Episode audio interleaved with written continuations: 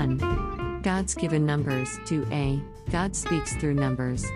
Most of the time, when He reveals a number to an individual, that number has something special, dearest to his, her heart.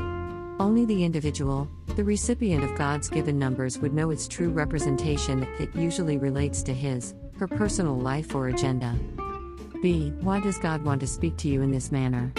The truth of the matter is that He wants to marvel you first to get your attention. C. In Jeremiah 29:11, God has plans for you. I 11 For I know the plans I have for you, declares the Lord, plans to prosper you and not to harm you, plans to give you hope and a future.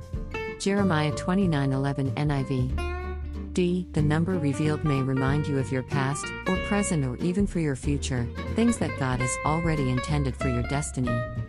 E. The real life testimony is retold in this blog with its sole purpose to encourage you. It is not intended to replace your faith in God.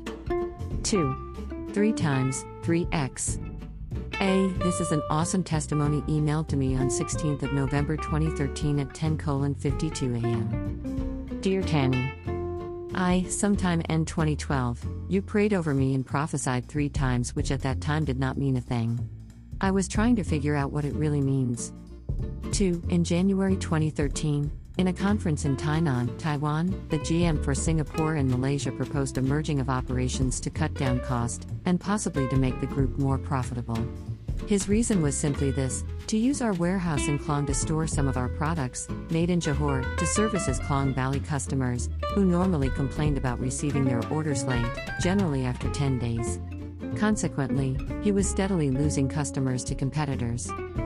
3. However, the CEO of the company was very resistant to the idea of merging exercise. Thus, we continued to operate separately, where our monthly revenue seemed to be averaging RM 150k per month, RM 100k to RM 200k, and struggling to attract good sales personnel to bring the sales revenue to the next level. The CEO's reason for objecting was simply not to let Johor's problem becoming our own problem, which also included recruiting more sales personnel in order to increase sales revenue. 4. Sometime in May 2013, a major announcement came the CEO, his financial controller, and another two top guns, Australians, were asked to leave due to suspected abuse and mishandling of purchasing procedure in Australia, resulting in a loss of 1.00 million Australian dollars so far, in four years of Australian operation. The GM of Singapore was subsequently made regional GM in charge of our operation, including Hanoi and Jakarta, once under the CEO. B. By now, the GM for Singapore was free to pursue his agenda, and by 1st of July 2013, we had moved out one manufacturing plant to Johor to make way for more racking to accommodate his products. The good thing about this was that all sales revenue to Malaysia, including Sabah and Sarawak, become ours.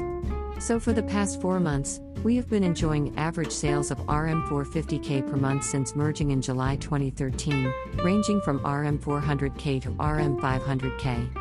Above all, the bottom line, which was repeatedly red, had turned black since. Bye, so praise the Lord for moving spectacularly to bring the prophecy to fruition, and help to ensure the continual existence of the company managed by me. Thank you. Anonymous.